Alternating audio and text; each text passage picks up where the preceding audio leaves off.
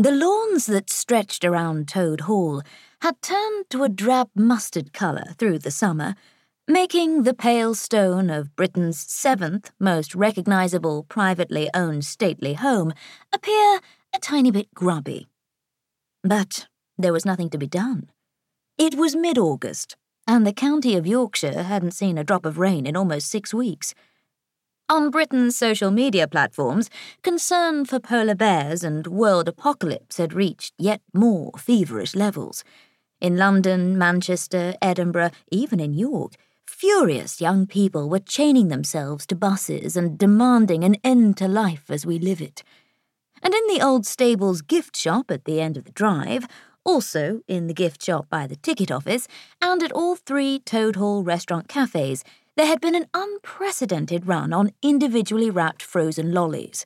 In fact, across the entirety of Tode Hall's retail sector, only lemon flavoured ice pops remained. It had been an extraordinary summer. A wonderful summer for almost everyone, and a useful one for the climate change campaigners. Nevertheless, this being England, everyone was complaining.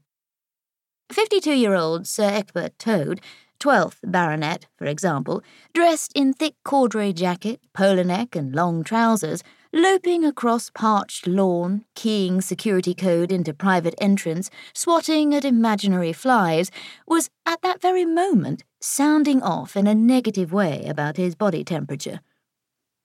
It's only 8.30 in the morning, Trudy, and I'm already hot, he moaned. I'm literally boiling.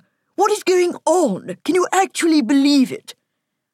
He was leaving a voicemail for Alice Little, whom he nicknamed Trudy for reasons never entirely clear, also 52 years old and currently employed as Tode Hall's organisational coordinator, whatever that meant. Nobody seemed to know, least of all Alice, who'd been in the job for almost a year. But it was a nice job, very low key, it came with a beautiful cottage, set behind a high hedge, in the heart of Tode Hall's ancient rose garden, and a small car with broken seatbelts.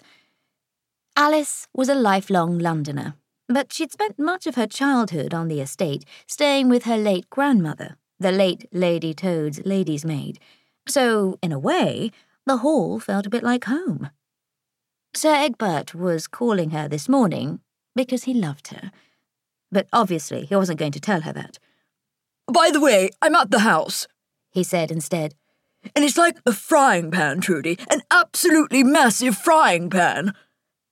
Egbert's voice echoed as he entered the great hall. In fact, the entire country is like one massive frying pan, I've just realised. There's no escape. I'm quite worried about the Badgers and Brenton Wood. God knows how they're coping. Are you awake? Will you come over for breakfast? Alice loved Sir Egbert as much as Sir Egbert loved Alice, but she couldn't have told him that, even if she'd wanted to, because she didn't yet know it herself. In any case, it was far too early for breakfast, especially after such a strange and disagreeable evening.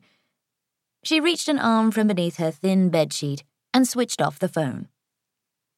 Sir Egbert, though its natural heir, didn't live at the Hall, and nor, thankfully, was he responsible for its management. This was a good thing.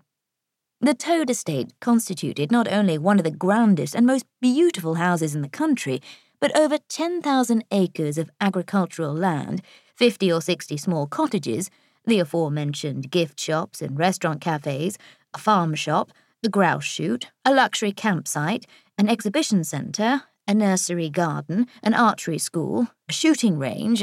Oh, the list continues. It was a very large enterprise and an important local employer. Definitely not something to be handed over to a man whom, in more than fifty years, had yet to complete a single day in paid employment.